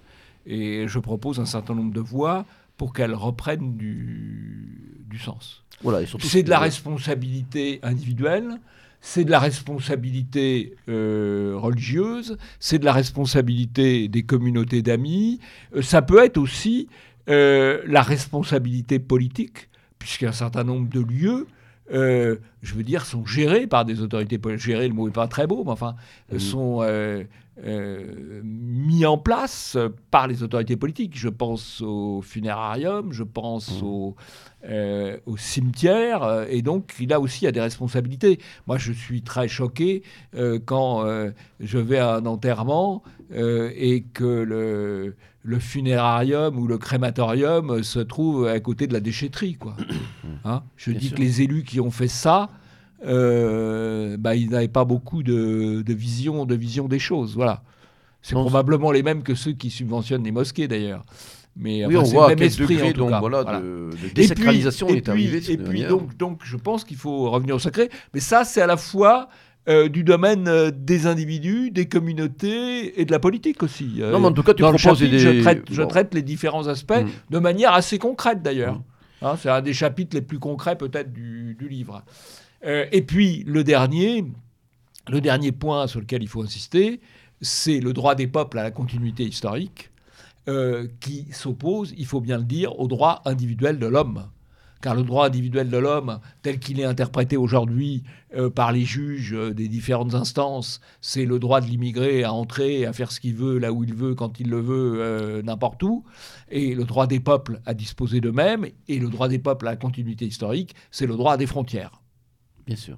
Et on le voit d'ailleurs aujourd'hui avec le pacte de- des migrations qui est promu par l'ONU et donc. euh, Eh bien, moi, je que- que certains pays sont, sont mis en Je demeure de, voudrais de promouvoir, je le dis euh, en, en- en exclusivité pour Méridien Zéro, Allons-y. un droit euh, du peuple européen au contrôle de ses frontières. Un pacte européen pour le contrôle des frontières européennes. Ah ben, c'est quelque chose qui doit être. Mais il paraît qu'elles existent, euh, les frontières euh, de Schengen. Bah oui, enfin, les, elles devraient Et d'ailleurs, on a reproché à, à- à la Hongrie exister. notamment et la Slovaquie de les faire euh, res- respecter. respecter. Absolument, absolument. Mais elles existent. Elles existent en Oui. théorie, oui. Bon, sachant après, bien sûr, que l'Europe ne se réduit pas bon, à l'espace Schengen ou aux frontières de Schengen. Oui, Elle est bien au-delà. Mais mais- déjà, c'est vrai que c'est un, un certain début. En tout cas, aussi, bon, je crois qu'il est nécessaire, il est intéressant de préciser que le fait de, se hisser euh, sur un plan continental, sur un plan civilisationnel, celui de notre espace donc euh, historique euh, et, et ethnique, a le mérite de nous faire voir les choses peut-être avec euh, une, autre, euh, une autre approche, une approche beaucoup plus vaste et peut-être euh, certaines cultiver, euh, on va dire, un, un optimisme raisonnable. Et comme tu le disais tout à l'heure, tu citais en début d'émission les quatre pays de Visegrad. Oui. On voit qu'il y a aussi d'autres pays bon, où il y a de forts mouvements nationalistes. Bon, moi, je, je- je- je connais le cas ukrainien en particulier, mais il y en a d'autres, les pays baltes, etc. Il y a des renouveaux un petit peu bon, Oui. nationalistes, identitaires et patriotiques. Y compris d'ailleurs, euh, bon, il faut voir ce que ça va donner, mais euh, y compris en Italie, y Oui. compris en Autriche. Mais c'est vrai qu'il y a des. et, a- même, et même en Allemagne, il se passe. Alors, se d'Allemagne, passe c'est toujours difficile, mais Ouais. il se passe des choses. quoi. Voilà. C'est pas des choses, mais c'est dire, voilà, bon, notre. euh, on, est souvent euh, amené bon, à cultiver une sorte de bon, de- d'inertie, euh, bon, de, de, de misérabilisme, de, de pessimisme vraiment profond, lorsqu'on se, on se- on est uniquement connecté sur notre réalité nationale, ou alors, on va dire, dans l'espace purement euh, européen occidental. Et on voit qu'en fait de compte, il y a des capacités de résistance euh, d'indignation et de réaction qui sont beaucoup plus fortes, qui sont restées beaucoup moins euh, euh, altérées par justement les différentes formes de domination, c'était le communisme notamment donc en Europe centrale et orientale, et qui montrent en fait de compte bon, de- un discours clair, et comme tu dis, aujourd'hui sûrement ben, en- de, de manière très nette, des pays comme la Hongrie, comme euh, la République tchèque, comme euh, la Croatie ou la Pologne sont beaucoup plus européens dans leur réflexe, dans leur manière aussi de percevoir l'Europe. Moi, j'étais frappé lorsque j'allais notamment en Pologne, où je discutais avec des Polonais, des Bélarussiens ou des Ukrainiens, que lorsqu'ils parlaient d'Europe, avant tout, c'était pas uniquement bon, la, la, la manne, euh, la manne matérielle bon, offerte par l'Union européenne et son niveau de vie, mais ils concevaient instinctivement l'Europe comme un espace civilisationnel historique. Ouais. Et d'ailleurs, le malentendu résidait là-dedans. Un malentendu qui était parfois vite dissipé lorsque bon, ben, des étudiants ukrainiens ou polonais bon, euh, euh, séjournaient assez longuement en Europe, ils voyaient effectivement ce qu'il en était, ce qu'il en était aussi de réalité donc, qui ressortent en fait de compte bon, de, de, la, de la tyrannie bureaucratique bruxelloise. Et très vite, bon, ils faisaient la part des choses. Mais effectivement, c'est lorsqu'on parle d'Europe en Europe centrale et orientale, dans la plupart des cas, dans la plupart des publics auxquels nous sommes confrontés, des personnes avec qui vous discutez, ils ont cette approche civilisationnelle et historique. Et ça, c'est un, germe d'espoir pour justement l'avenir, parce que de compte, voilà, l'avenir ne se réduit pas aujourd'hui. En fait de compte, nous qui sommes véritablement bon, euh, avec des clignotants plus qu'au rouge, hein, l'actualité la plus brûlante nous le montre avec euh, cette, cette fronde, cette jacquerie euh, qualifiée de qu'on appelle les gilets jaunes et dont on ne sait pas de- sur quoi ça va aboutir. hein. Je rappelle que nous préenregistrons un 27 novembre. Oui, mais c'est pas pour la défense de la civilisation européenne, les gilets jaunes. hein. Oui, mais.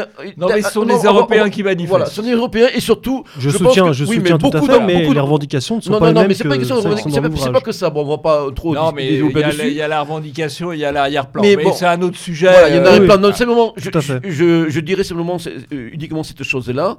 Parmi les millions de, nos compatriotes qui manifestent sous gilet jaune, il y en a beaucoup qui, de manière, bon, euh, je veux dire, implicite, mais qui ont du mal à le formuler parce qu'il y a eu quand même bon, une, une, une, euh, une- éradication, on va dire, culturelle, un grand effacement du, du fait de, de l'action de l'éducation nationale et en plus du matraquage médiatique à la fois culpabilisant et qui permet ce- ce- cet effacement mémoriel instinctivement, ils, ils, ils, euh, ils manifestent un instinct de survie et qui aussi relève de la sphère civilisationnelle, même s'ils arrivent à la formuler. Mais ce ne sont pas les éléments Mais culturels, les éléments. Ils, Voilà, donc, ils peuvent pour le d'autant moins le formuler qu'il y a encore l'interdit.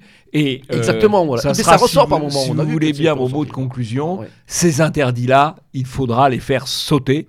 Euh, il faut en revenir au grand ressourcement et il faut balayer tout ce qui est repentance, affirmer la fierté de ce que nous sommes, c'est-à-dire des Européens. Et d'ailleurs, bon voilà, effectivement, euh, Jean-Yves, c'est comme ça qu'on peut conclure euh, cet entretien passionnant qu'on a eu avec toi. Et nous apercevons aujourd'hui, au regard de l'actualité la plus immédiate, que des brèches sont en train de se mettre en place. hein. Notamment, voilà, euh, l'actualité le montre. Alors, je rappelle le titre de ton ouvrage, qui est un ouvrage nécessaire. Et moi, je n'hésite pas à dire qu'il devrait euh, figurer obligatoirement dans les bibliothèques de tout militant euh, français et européen qui se respecte. Et un ouvrage qui ne doit pas uniquement figurer, mais doit être lu et assimilé. Dans l'ouvrage de Jean-Yves Le Gallou, paru très derni- dernièrement chez Via Romana, hein, donc Européen d'abord et c'est sa préférence civilisation. Donc un ouvrage accessible, didactique, percutant, de 180 pages. En plus, pour une somme euh, relativement modique, hein, relativement accessible, c'est 17 euros. Belle édition, couverture à rabat, beau papier, belle typographie, donc euh, tout pour plaire. Donc c'est un ouvrage vraiment dont je recommande fortement euh, l'achat et la lecture. Donc à tous ceux qui veulent justement, bon maintenant répondre aux enjeux des, des décennies qui s'annoncent, ces années décisives, et surtout c'est une nécessité à la fois mémorielle, historique, identitaire et bon concrète de se hisser à un échelon européen, un échelon continental, un échelon civilisationnel, celui de notre civilisation, celle des ancêtres qui ont fait de notre terre bon, euh, une terre de, de grandeur, de beauté et d'espoir. Merci Jean-Yves d'avoir été présent euh, ce soir. Merci à Méridien Zéro, merci aux Corsaires de m'avoir accueilli.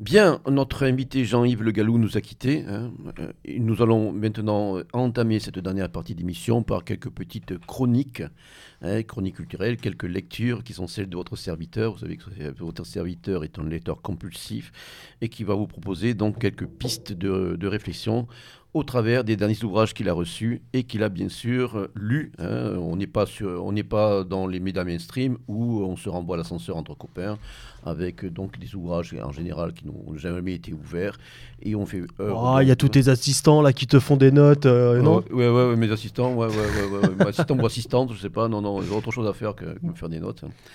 Alors, euh, tout d'abord, un ouvrage, ben, en fait compte, qui complète très bien celui de notre invité, hein, dont je rappelle le titre, hein, Européen d'abord, essai euh, sur la préférence civilisation édition Via Romana.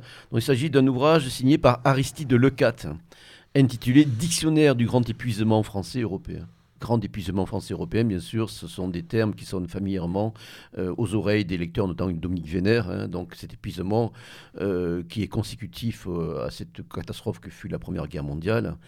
Hein, et euh, dont nous ne sommes jamais remis. Donc en fait, Aristide Lecat est un essayiste qui commence à se faire un nom un petit peu dans la mouvance, on va dire, patriotique identitaire au sens large, qui collabore à divers médias et magazines comme le Bois Voltaire, euh, le magazine des idées, Nouvelle euh, Mouture d'éléments, Euroliberté ou la revue littéraire non conforme Livre Arbitre. Hein, il, a, déjà signé quelques ouvrages aux éditions du Alpha.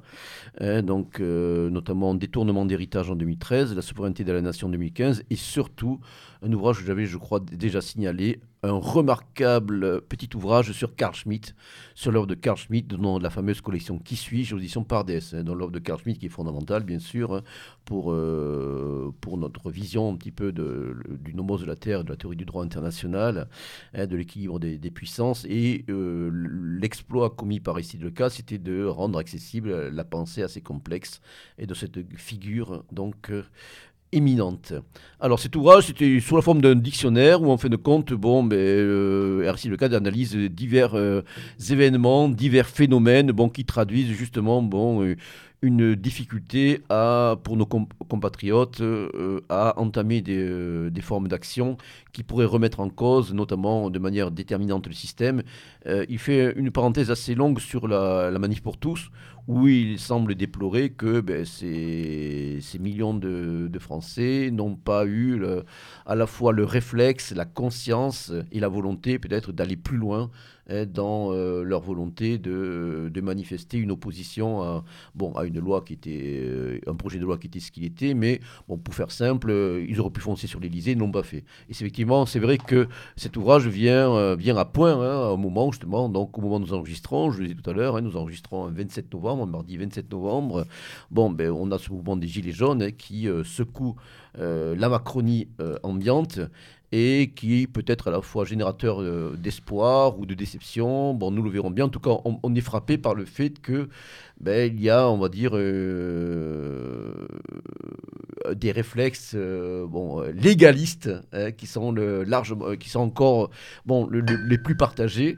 On n'est pas arrivé à encore un stade de coagulation, d'effervescence qui bon, pousserait véritablement euh, ce mouvement à passer d'une, d'une, grande colère, d'une protestation euh, un, peu, ben, un peu confuse euh, une effervescence à une, véritable logique révolutionnaire et radicale. Une dévirilisation peut-être? oui, oui, en fait le, phénomène il est complexe, on en parlait un petit peu tout à l'heure, hein, avec justement bon, ben, ce travail un petit peu à la fois, euh, comment dirais-je, d'arrasement de, des réflexes vitaux, euh, d'annihilation de notre mémoire, de, notre conscience ethnique, de notre conscience, de notre sentiment identitaire. Donc tout ça conjugué fait que mais ben, lorsqu'on voit bon, des, des compatriotes s'exprimer sous les micros, euh, de, de, de fion de Macron au TV, hein, par exemple, bon, euh, ils ont du mal à, à, exprimer parfois le fond de leur pensée, de leurs réflexes on sent à la fois bon, un manque de, tout simplement d'outils culturels, de vocabulaire, de, de concepts, de, de, culture. Et puis après, on sent aussi parfois une, une peur diffuse et décelable bon, de, que la langue fourche, qu'on fasse ce qu'il est connu d'appeler des dérapages ou qu'on en vienne à aborder des questions qui fâchent. Alors que dans certains cas, on a vu certains réflexes bon, qui montraient quand même, enfin certains, certains petits épisodes qui montraient des réflexes pas tout à fait antipathiques, comme notamment ces migrants, je crois dans le nord de la France, qui ont été confiés aux, forces de l'ordre, aux gendarmes locaux, qui avaient été trouvés dans un poids lourd qui avait été intercepté. Voilà, des, petites réactions comme ça, et on va dire épidermiques pas qu'épidermiques, mais qui, comme on le disait tout à l'heure, bon, euh, sont une manière pour euh, beaucoup de nos compatriotes bon, d'exprimer encore un fond qui n'est pas totalement, euh, qui est pas totalement éteint. Quoi, cette manière. Donc voilà, donc ce, livre d'Aristide Lecade est, vraiment extrêmement intéressant. Donc il est fait, je, le répète, sous la forme d'un dictionnaire, donc avec pas mal d'entrées. Et on revient sur voilà, ces différents phénomènes qui trahissent aujourd'hui bon, ben, un grand épuisement.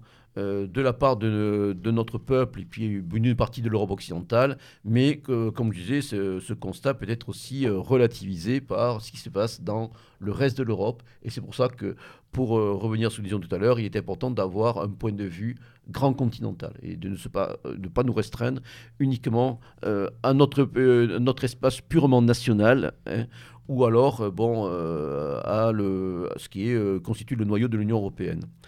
Alors il est toujours aussi intéressant de se, projeter, comme je disais, euh, dans d'autres parties de l'Europe. Et nous pouvons le faire aussi notamment grâce aux efforts, euh, et surtout pour ceux qui sont, euh, qui sont anglophones, qui peuvent, sont capables de lire l'anglais, euh, ce qui n'est pas toujours malheureusement très développé chez nous. Hein. Le français n'est pas un grand polyglotte comme beaucoup de nos frères européens, hein. je pense à nos camarades italiens ou bien d'autres.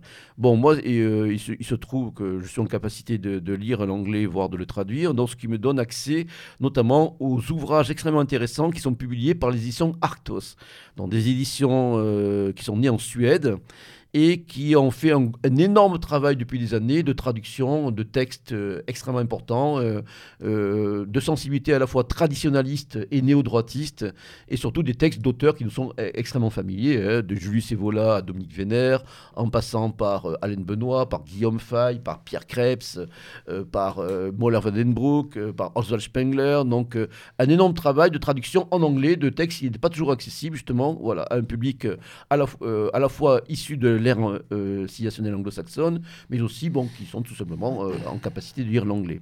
Alors parmi les ouvrages que je reçois régulièrement de la part de cet éditeur, hein, donc, euh, il y a un ouvrage signé par un essayiste, un intellectuel organique suédois, euh, je peux être le Jean-Yves Le Gallou suédois, on pourrait le qualifier comme ça, de cette manière, qui s'appelle Joachim Andersen, Joachim, donc J-O-A-K-I-M, un ouvrage intitulé Rising from the Ruins, The Right of the 21st Century, donc qu'on pourrait traduire par émergent des ruines, à la droite du XXIe siècle. Alors c'est un ouvrage extrêmement intéressant et surtout bon, euh, extrêmement fin dans, son analyse, parce qu'il euh, c'est un peu un tour d'Europe d'un point de vue euh, suédois, parce qu'en fait, ce, ce, monsieur Andersen est aussi partie prenante dans un cercle métapolitique suédois qui s'inspire tout simplement de la nouvelle droite française, qui, s'intitule Modpol, qu'il anime avec un des fondateurs des éditions Arthos, Daniel Friberg. Et donc cet ouvrage aborde plusieurs euh, questions. Euh, il est d'abord question un petit peu d'un état des lieux, hein, donc euh, l'état des lieux donc de, de, la droite des droites européennes au sens bon noble du terme bien sûr, donc à la fin du XXe siècle, des notions comme voilà le vide spirituel, la culture anthropologie, la théorie du genre, les, libertés fondamentales, l'Europe occupée, l'écologie. Ensuite donc il y a bon des, une analyse d'un point de vue suédois de ce qu'a été la nouvelle droite, avec ses différentes manifestations, euh, ses scissions, ses, euh, ses, oppositions, ses évolutions, ou ses involutions, sur le point de vue. Euh, on a ensuite bon, le mouvement identitaire qui est analysé, la Casa Pound, les néo-réactionnaires, alors justement, là, on, apprend l'existence de certaines figures qui sont totalement inconnues euh, dans, euh, dans l'espace euh, francophone.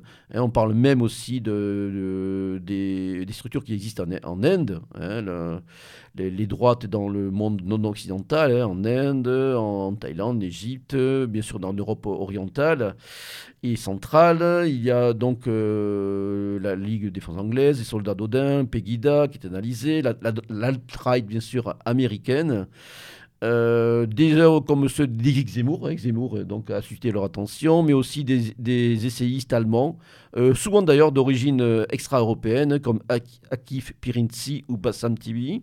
Donc, une analyse critique de, la le néo-racisme d'Alexandre Douguin et de la quatrième théorie politique. Bon, euh, ça ne nous gênera pas du tout, bien au contraire, nous développons aussi, en tout cas moi personnellement, une, vision critique de cette vision, euh, le cas Trump. Donc en fait, c'est voilà, c'est un ouvrage qui élargit notre regard et donne une approche euh, qui est celle de nos camarades scandinaves, parce qu'en Suède, effectivement, vous savez, vous n'êtes pas sans savoir que la Suède est sûrement un des pays les plus touchés justement par tous les effets, par tous les, processus on dire, de dissolution et de déclin. Même ils sont en pôle position par rapport à nous. Nous, on est quand même bien avancé dans le cadre de, de, européen, bon, les Suédois sont, sont les champions du monde et surtout, ils se prennent de plein On doit être pas loin de la deuxième place. Hein. Ah oui, non, c'est clair. Les Belges sont pas loin derrière également. Donc, Mais les Suédois, c'est vrai qu'ils ont quand même expérimenté, euh, bon, on va dire, des, euh, des, des, les, théories les plus déconstructivistes depuis déjà les années 70, avec le fameux social, le modèle suédois, hein, qui est basé sur le modèle social-démocrate, dans tous les processus un petit peu de, de dévirilisation, de hyper-égalitarisme, en théorie des genres, donc euh, d'égalité des sexes, de néo-féminisme, bon, au sens du terme, donc côté avant tout euh, euh, par les Suédois qui en sont encore à l'avant-garde de ce processus.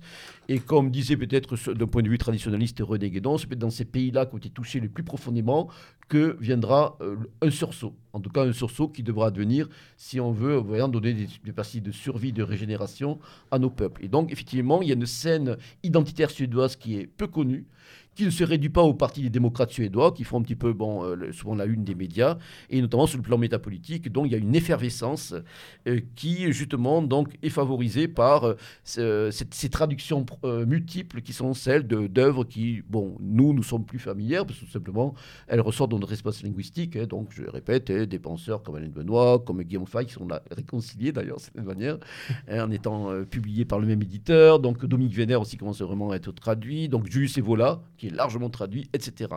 Alors c'est dans cette euh, perspective que je veux aussi signaler la parution récente euh, d'un ouvrage, c'est en anglais également, même si euh, cet auteur a été traduit en français récemment. Donc il s'agit de Greg Johnson. Alors Greg Johnson, c'est un euro-américain qui est sûrement une des figures intellectuelles et métapolitiques les plus intéressantes de la scène nord-américaine, qui anime les éditions Countercurrents et surtout une plateforme internet du même nom sur lesquels sont publiés énormément de textes intéressants. Or, bien sûr, en premier lieu en anglais, mais aussi dans d'autres langues, dont le français. Donc, Greg Johnson euh, anime ce, site Countercurrent. C'est aussi un auteur euh, qui s'est fait le théoricien du nationalisme blanc. Alors, en le lisant, on s'aperçoit qu'on est loin un petit peu des fois de, stéréotypes, de, clichés qu'on peut nourrir vis-à-vis euh, de la scène, voilà, on va dire bon identitaire ou radicale de droite radicale américaine, bon, dans laquelle effectivement il peut y avoir le meilleur et le pire. Hein. Le pire, c'est bien sûr souvent bon, ces nazis d'opérette ou ces, vétérans du Ku Klux Klan, ou en fait de compte après que l'on voit décliner sur un mode bon véritablement euh, voilà nord-américain, parfois excessif, euh, voire caricatural. Effectivement, au-delà de ça, il y a ce phénomène de l'alt-right euh, à laquelle d'ailleurs, d'une manière assez euh, hétérodoxe, Greg Johnson participe. Et d'ailleurs, c'est alt-right qui ne réduit pas à la figure de Richard Spencer. Et donc, euh, Greg Johnson a été traduit en français dans un remarquable recueil intitulé Le nationalisme blanc, qui a été publié par le courageux Jean Plantin aux éditions Acribeia, éditions soignées, avec surtout ce qui m'avait frappé, une hauteur de vue et surtout bon, une, une perspective critique vraiment de haut vol, quoi, de haut niveau. Hein. C'est vraiment stimulant et surtout Greg Johnson n'a pas peur euh, de, bon, d'aborder certains sujets qui même parfois un petit peu provoquent certaines frilosités euh, dans nos rangs, notamment euh, voilà, concernant certaines questions qui sont dans le collimateur des, ligues de vertu antiracistes et de, la répression liberticide à ce niveau. Et donc Greg Johnson vient de récidiver, si je puis dire, au bon sens du terme, en sortant en anglais The White Nationalist Manifesto, le manifeste nationalisme blanc.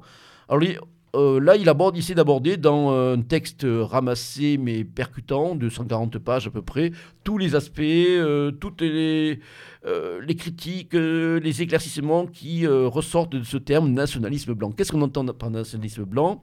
C'est les, différences de situation profonde qui existent entre les populations d'origine de souche européenne en Amérique du Nord, et aux États-Unis en particulier, et celles d'Europe. C'est-à-dire qu'en Amérique du Nord, pour faire simple, il y a eu un melting pot entre des descendants de plusieurs ethnies européennes Donc aujourd'hui, on dira, bon, mon père était d'origine irlandaise, ma mère d'origine allemande, mon père d'origine anglaise. En fin de compte, il y a eu une sorte de melting pot, ce qui fait qu'aujourd'hui, il est difficile de baser une identité euro-américaine, en tout cas qu'on voudrait euh, redéfinir, sur euh, des bases euh, ethniques sur des bases de peuples européens aujourd'hui existants, encore existants.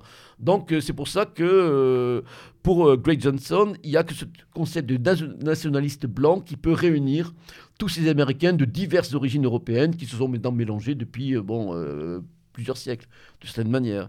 Et c'est fait de manière intelligente, avec aussi euh, une empreinte décelable et significative des travaux de la nouvelle droite européenne, hein, qui ont été bien sûr donc adaptés aux réalités donc euh, américaines et bien sûr aux réalités aussi d'une Amérique donc euh, euh, qui, qui, maintenant, bon, sous la présidence euh, de Trump, qui, a d'ailleurs bénéficié largement des travaux euh, de l'alt-right tels qu'ils ont été faits à l'époque. Alors, je, tiens aussi à préciser, c'est un fait intéressant, que Greg Johnson a été récemment l'invité de nos camarades nationalistes ukrainiens d'Azov. Hein, qui ont fait une semaine pan-européenne il y a à peu près un peu plus d'un mois, hein, entre le 13, le 13 et le 17 octobre, donc de cette année, avec la troisième conférence internationale euh, du groupe de soutien pour l'Intermarium, c'est-à-dire ce projet géopolitique pan-européen alternatif hein, qui euh, est promu par les nationalistes ukrainiens euh, du, bataillon Azov et de sa traduction politique, le corps national. Donc, Jay Johnson a participé à aux travaux de cette conférence, mais ensuite, il a surtout participé aux travaux de la deuxième conférence Pan-Europa, à laquelle j'avais pris part moi personnellement l'année dernière et à laquelle j'ai pu me rendre cette année. Et donc lui, en fait, a été assez euh, étonné, assez espanté, comme on dit chez moi, par euh, ben, le dynamisme et la vigueur justement de, des mouvements nationalistes ukrainiens, en particulier donc le corps national et toutes ses déclinaisons. Et il a prononcé plusieurs conférences, donc à la fois dans le cadre de cette conférence Pan-Europa, à laquelle participer, je, on peut le préciser, un représentant de la Casa Pound euh, à, travers la figure de Alberto Palladino, d'Isipo. Hein. Euh, donc les Italiens étaient représentés. Les Allemands ont commencé avec la Dritte Weg, hein, donc un, groupe nationaliste révolutionnaire qui s'intitule La Troisième Voie, c'est tout à fait euh, sympathique, et quelques représentants des jeunes nationalistes donc, du NPD un peu en rupture avec la ligne officielle de la partie, plutôt pro-russe, et bon, divers représentants donc euh, de d'autres nations européennes, notamment d'autres Suédois qui étaient présents, euh, etc. Et Greg Johnson a vraiment été espanté. Donc ensuite, il a fait une deuxième conférence dans le cadre du club Plomin de la maison Kozak, la Casa Bande ukrainienne à Kiev, donc où il a présenté justement ce manifeste nationaliste blanc qui sera traduit aussi en ukrainien et surtout cette occasion aussi d'échanger sur ces thématiques. Voilà, donc euh, The White Nationalist Manifesto, euh, donc euh, livre de le manifeste de Greg Johnson aux éditions Court Currents, qu'on peut commander bon, par correspondance pour ceux qui lisent l'anglais. Euh, Julius Evola, bien sûr, est une figure tutélaire. C'est euh, ce baron sicilien dont l'œuvre nous est si chère, mais vient de se voir euh, traduit un ouvrage en français. Et cet ouvrage n'est pas n'importe quel ouvrage. Il est rédigé par celui qui se présente aujourd'hui et qui est effectivement le plus grand un des plus grands spécialistes d'Evola en Italie, Gianfranco de Turis, Gianfranco de Turis, donc, qui est un intellectuel italien, qui a collaboré à la fois aux plus grands, euh, aux plus grands journaux euh, d'Italie, qui était formé par les, camps Hobbit, hein, donc euh, à l'époque de l'époque héroïque donc, de la droite radicale italienne, et qui surtout aujourd'hui, bon, ben, un des grands spécialistes d'Evola, auquel il a, consacré plusieurs ouvrages. Il a notamment dirigé l'édition des œuvres complètes d'Evola aux éditions Méditerranée. Et là vient d'être traduit aux éditions Acribeia, dans une très belle édition. Je tiens une fois de plus euh, à, souligner le soin apporté à l'édition par euh, Jean Plantin. Hein, c'est couverture à rabat, très, très belle euh, typographie, très beau papier. Donc un ouvrage intitulé Julius Evola dans la guerre et au-delà, 1943-1951 traduit par Philippe Baillet, et qui, se présente aujourd'hui et qui apparaît euh, à juste titre comme le meilleur traducteur euh, français d'Evola. Donc là, il s'agit d'aborder une période peu connue de la vie du baron, qui n'était pas très prolixe donc euh, à ce sujet. Et il avait évoqué un petit peu bien sûr son itinéraire dans Le chemin du Cinabre, traduit en français d'ailleurs. Et là, donc, il s'agit de cette période pendant la guerre, donc à l'époque de la République sociale italienne, à l'époque donc où Evola aussi sera blessé hein, très gravement, ce qui, le laissera paraplégique jusqu'à la fin de sa vie, d'un bombardement à Vienne. Et ensuite, donc, les premières années d'après-guerre, où justement, d'ailleurs, Evola sera accusé, si je me souviens bien, de, complot contre la sûreté de l'État et d'inspirer déjà des premiers, petits groupes, euh, des petits noyaux de néofascistes et qui l'inspirera notamment en rédigeant, quelque temps après, le petit euh, opuscule Orientation. Voilà, donc c'est vraiment un, nouveau, euh, un texte extrêmement intéressant, euh, novateur, bon, qui apporte vraiment des éléments euh, biographiques extrêmement intéressants sur la vie du baron. Donc, ouvrage soigné avec pas mal de documents aussi qui, sont, qui figurent en fin d'ouvrage, un ouvrage de 280 pages.